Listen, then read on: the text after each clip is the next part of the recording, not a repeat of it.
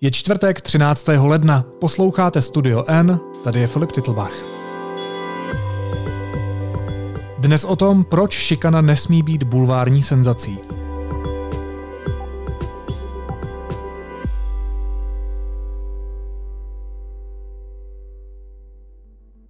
Na zemi leží bezvládne len 11-ročné dievča. Na prvý pohľad je pod vplyvom alkoholu. Dôvodom jej stavu mala byť potýčka s jej o 5 rokov staršími známymi a kamarátmi. Výsledkom konfliktu mali byť rany v oblasti brucha i tváre. Za trest ju mali opiť do bezvedomia. Na videu, ktoré získala televízia Joj, je vidno, ako je dievča navyše vyzločené v hornej časti tela. Pre jeho citlivý obsah ho však nebudeme zverejňovať aj vzhľadom na to, že sa na ňom nachádzajú maloleté maloleté osoby.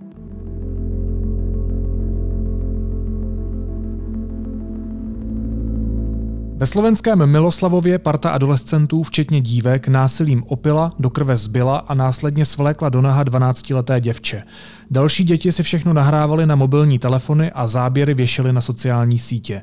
Případ vzbudil velké pohoršení nejen na Slovensku, i u nás se mu dostalo mohutného mediálního pokrytí.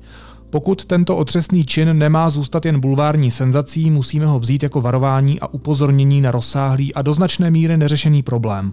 Pokud se jim nebudeme včas zabývat, stane se dříve nebo později podobná věc i u nás. Píše to ve svém komentáři instruktor sebeobrany a právník Pavel Houdek. Pavle, vítej ve studiu N. Ahoj. Ahoj, díky za pozvání.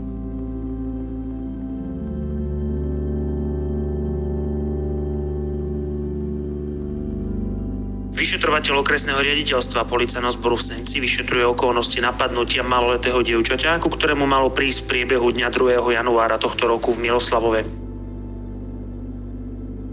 Jak si vysvětluješ ten případ na Slovensku? Proč se to stalo?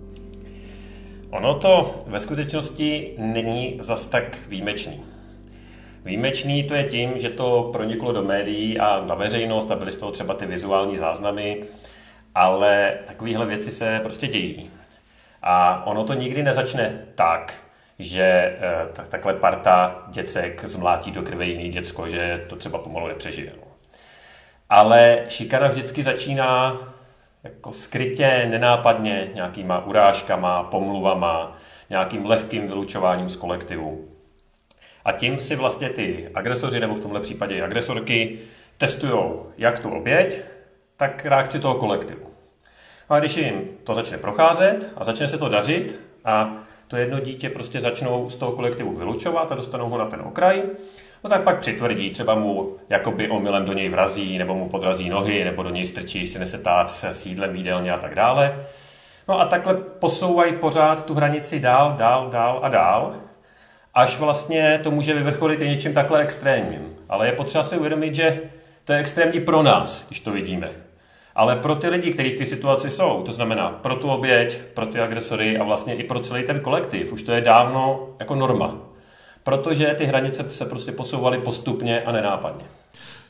Když zmiňuješ, že to není nic nestandardního a že uh, v tomhle vlastně byla důležitá, v úvozovkách řečeno, ta bulvarizace, tak uh, jaká byla v tomhle případě tedy role médií?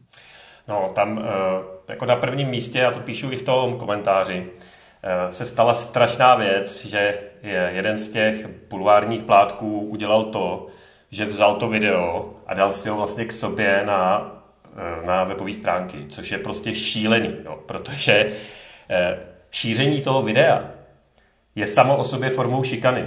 No, my dneska hovoříme o, o, o cyberšikaně a je to přesně tohle, že ty moderní nástroje, sociální sítě, mobilní telefony umožňují ten jeden čin, který dřív, když tyhle nástroje nebyly, řekněme v, v tom offline světě, tak ublížil jednou, tak teďka vlastně umožňuje ublížit nesčetněkrát.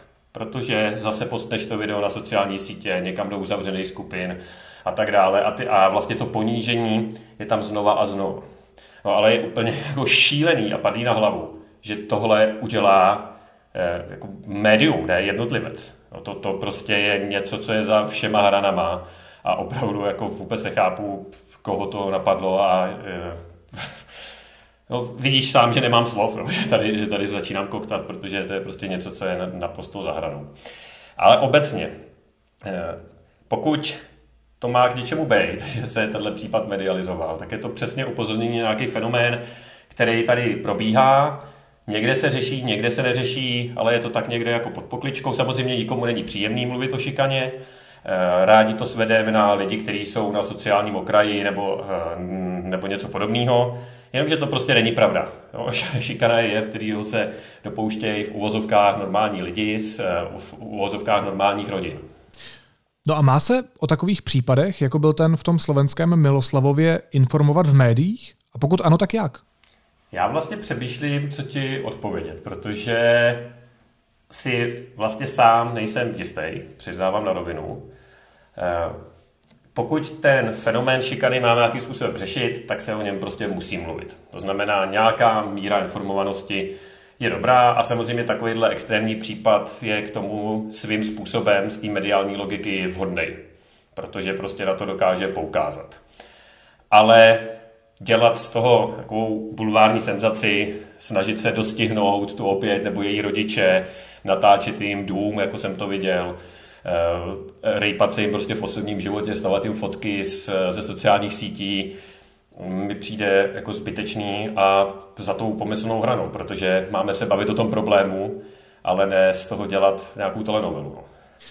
No. Jo, ale šikana, podobně možná třeba jako to sexualizované násilí, o kterém jsme se spolu bavili minule, když si tady byl hostem, tak je fenomén, o kterém se v té společnosti vlastně radši tak moc nemluví. Eh, převírají se nad tím oči, moc se to jako neřeší. Proč to tak je? No tak eh, ono to je z principu nepříjemný téma. Že? Nikomu není příjemný eh, bavit se o fenoménu, jako je šikana, o nějakým násilí a tak dále. Eh, navíc třeba spousta lidí s tím má nějakou zkušenost, ne, že by třeba sami nutně byli obětí šikany, ale právě třeba když byli děti, tak byli svědky, neuměli si s tím poradit a tak dále.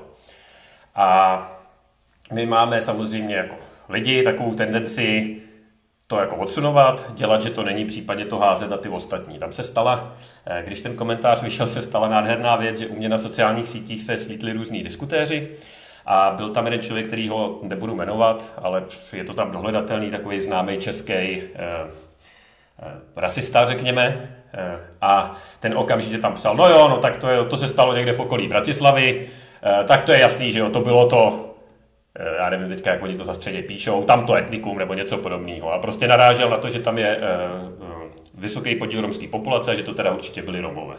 No, což teda k jeho smůle nebyli, protože to tak, jak, jak už jsem to říkal, ono to tak často vůbec není. Jo, že to jsou nějaký úplní outsidři nebo lidi na sociálním dně, protože ty si udělají své partičky a opravdu se toho kolektivu straní. Ale šikana je ve skutečnosti sociální nástroj na zvýšení svého sociálního statutu. Takže se ho dopouštějí z logiky věci lidí, kteří do toho kolektivu patří a chtějí patřit. Ale chtějí být v té sociální hierarchii eh, o něco vejš. A proto je to obzvláště fenomén těch adolescentů, teenagerů, protože to je doba, kdy si tu sociální hierarchii nějakým způsobem potvrzuješ nebo ustavuješ.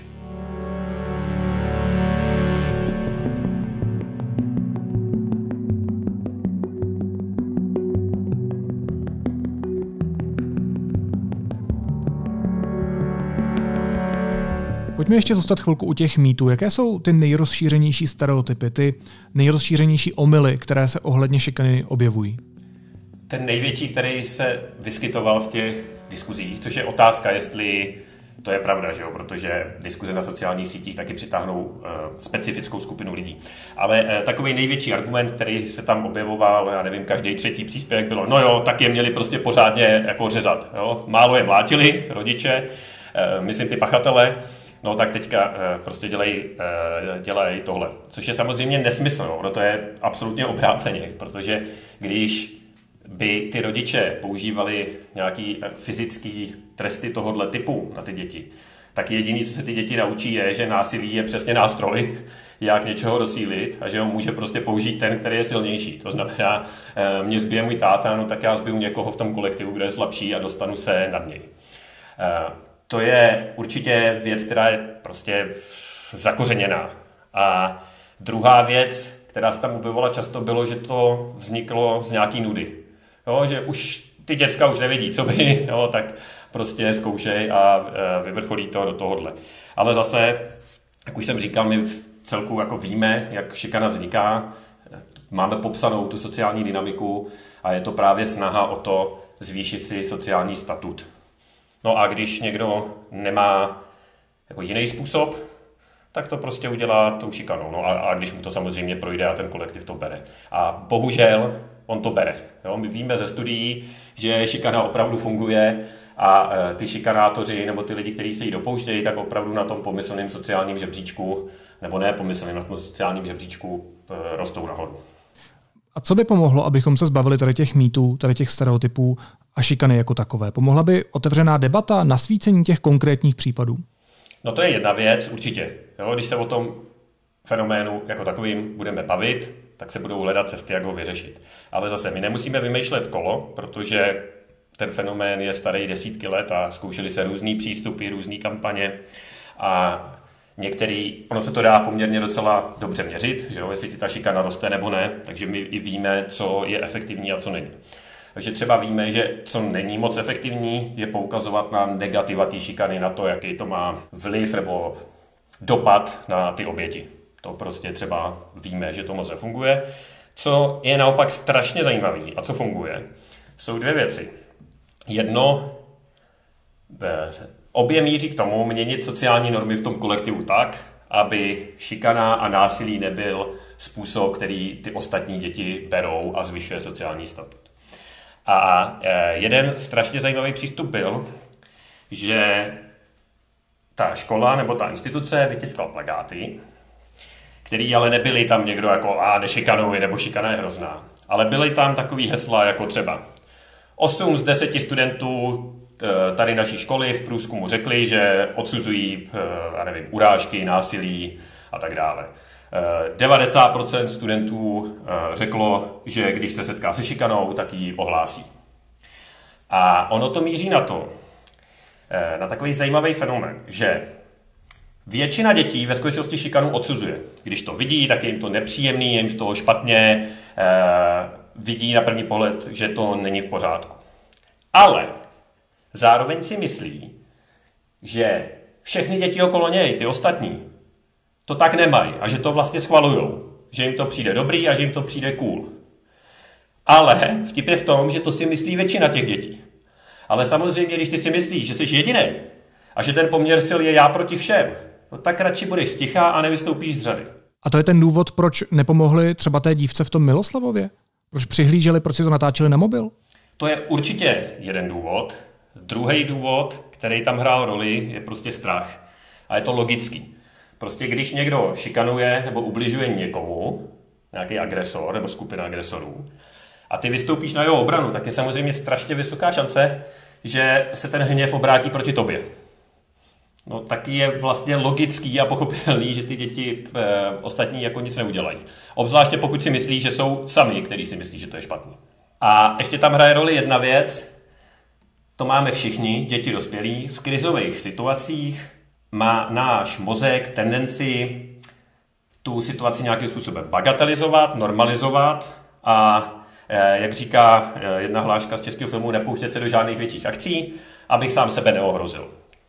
A to znamená, my hledáme to nejnormálnější vysvětlení. Když na ulici někdo upadne a zůstane ležet, tak náš mozek nám řekne, no to je opilec, on přebral, on se z toho vyspí. No, ve skutečnosti třeba právě dostal infarkt a náš zásah mu může zachránit život. No a podobně u té šikany si ty děti hledají vysvětlení. No tak, tak ona provokovala. Jo? Ona si za to může sama. Jo? A proč jsem teda lezla, když ví, že a tak dále a tak dále. Ta tendence je teda se chovat normálně. A když jsi v tom davu, nebo v davu, to bylo prostě pár děcek, to je jedno, a jedno začne si to natáčet na mobil, no tak to najednou natáčejí ostatní. A kdyby se jich zeptal, tak oni vlastně ani neví proč. Prostě dělají to, co je normální, to, co dělají děcka okolo nich. No. Každopádně v tom případě šikany v Miloslavově byla možná zarážející ta míra brutality. To nebyly jenom ty pomluvy, o kterých jsme mluvili, nebo, nebo ty urážky, ale vyloženě fyzické násilí. Oni tu dívku zbyli do krve, oni ji opili, svlékli jí. Posouvá se ta hranice šikany do nějakého extrémnějšího nebo extrémního dokonce pólu? A nebo je to to, o čem si mluvil úplně v úvodu, že my to vlastně tak úplně nevíme, protože tyhle případy prostě nejsou medializované, ale je to standardem? Já si upřímně nemyslím, že by obecně zrůstala míra brutality. Eh, jak jsem říkal, no to prostě začne zlehka a přitvrzuje, přitvrzuje, přitvrzuje, no a eh, může to vyvrcholit až v nějaký takovýhle úplně extrémní jednání. No. A to, že se čas od času to vypluje na povrch, právě třeba díky sociálním sítím, díky tomu, že dneska je všechno zdokumentované těma mobilama, tak je pravděpodobně způsobuje jenom to, že my o tom víc víme, než to, že by se to víc dělo.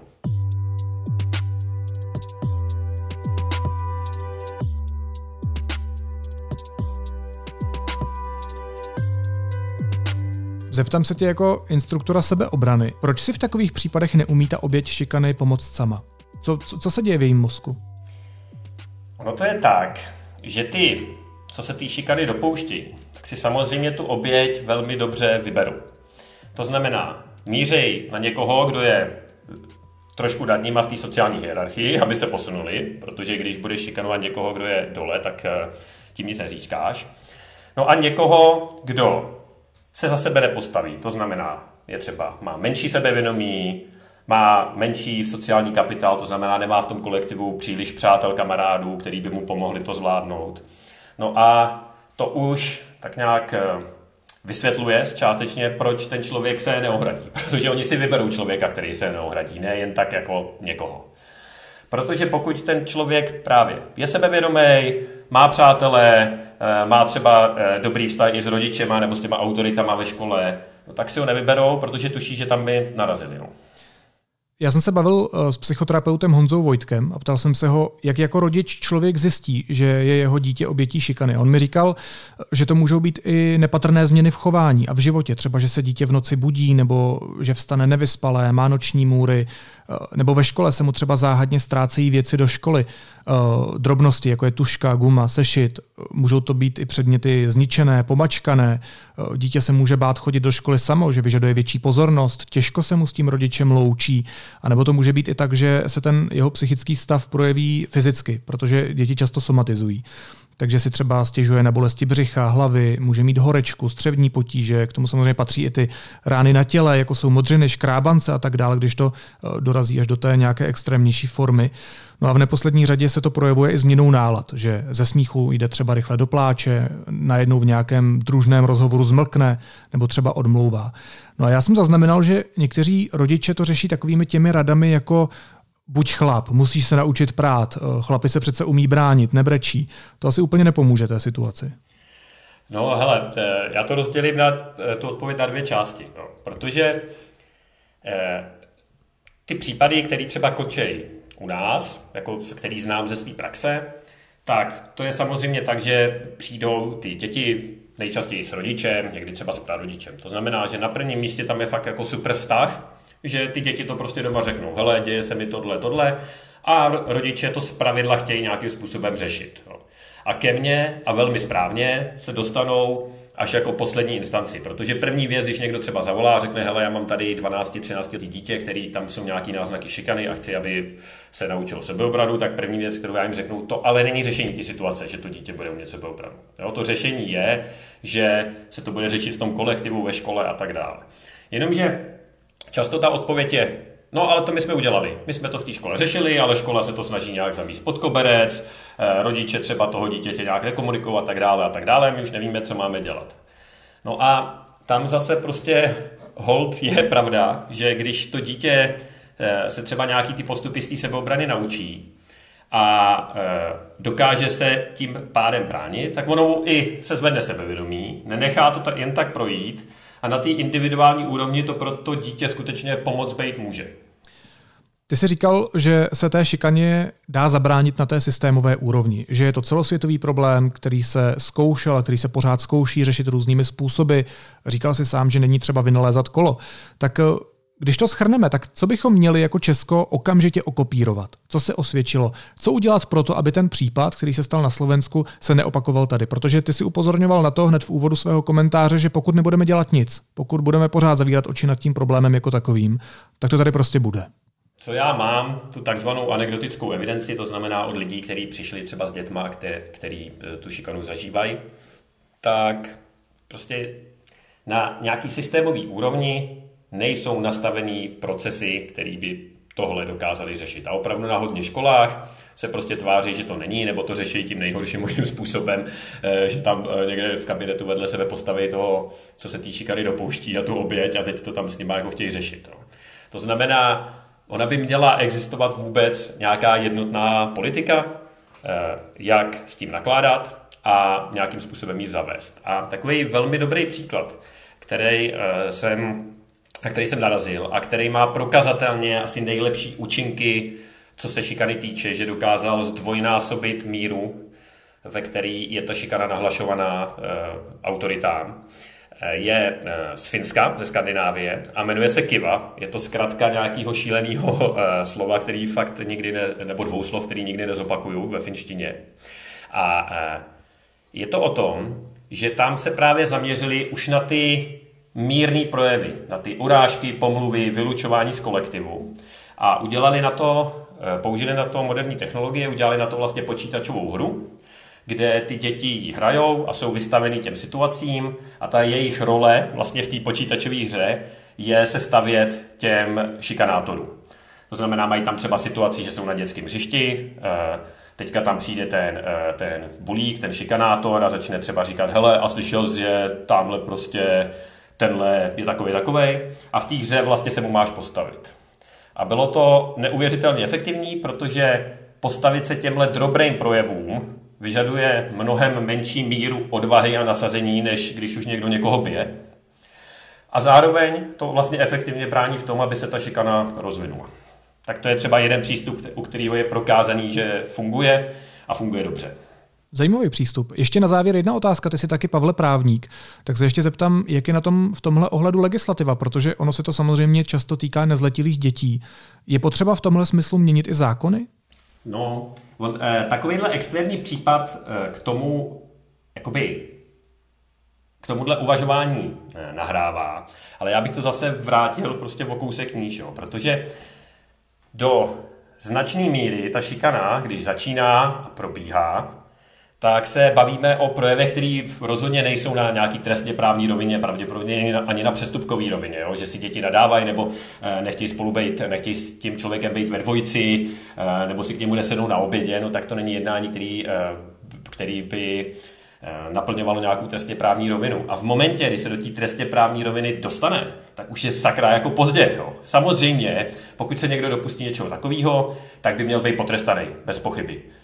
Ty nástroje tam jsou, existují, postihnutelný jsou, ale my musíme probovat zasahovat mnohem, mnohem dřív a ne čekat, až někdo někoho prostě násilím opije, zbije, vyslíkne a podobně. Říká instruktor sebeobrany a právník Pavel Houdek. Pavle, moc děkuji za rozhovor a měj se moc hezky. Ahoj. Taky děkuji, ahoj. Následuje krátká reklamní pauza. Za 15 sekund jsme zpátky. Frustrace nebo naděje? Fake news nebo ověřitelná data? Polarizace nebo pochopení? Co si vyberete vy?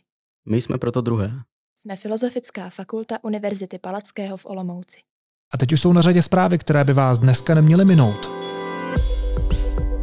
Opozice kritizovala vládu celou noc. Jednání o důvěře je nejdelší v historii České republiky. Kvůli mimořádné schůzi sněmovny k financování hnutí stan je jednání přerušené do 18. hodiny večerní. Národní centrála proti organizovanému zločinu provádí domovní prohlídky a obvinila devět lidí a dvě firmy z obecného ohrožení a dalších trestných činů.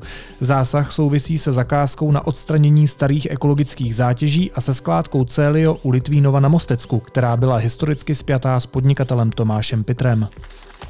Generální tajemník Severoatlantické aliance zdůraznil, že Ukrajina je suverénní stát, který si sám rozhoduje o bezpečnostních otázkách. Rusko je podle něj agresor, který má nyní statisíce vojáků poblíž ukrajinských hranic a vyhrožuje svou rétorikou. NATO podle něj nechce provokovat konflikt. Kanadská provincie Quebec oznámila zavedení tzv. zdravotnického příspěvku, který bude brzy povinný pro neočkované proti onemocnění COVID-19. Podle oficiálních údajů totiž 10% nenaočkovaných dospělých představuje 50% pacientů na jednotkách intenzivní péče. Toto kontroverzní opatření není na světě ojedinělé a Česku za 10 let přibylo obyvatel. Loni jich v zemi žilo přes 10,5 milionu. Téměř polovina z nich bydlela ve čtyřech krajích, a to v Praze, středočeském, jihomoravském a moravskosleském kraji. Průměrnému obyvateli republiky bylo necelých 43 let, o dva roky více než při minulém sčítání.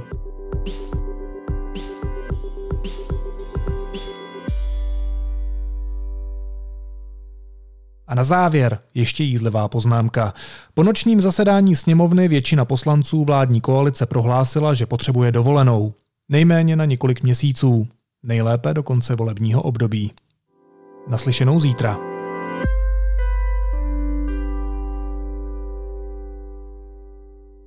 Chcete investovat do nemovitostí, ale nemáte na účtě miliony? Vyzkoušejte Investown, který používá už 30 tisíc spokojených klientů. Investown je bezpečné investování do nemovitostí pro každého a už od pětistovky.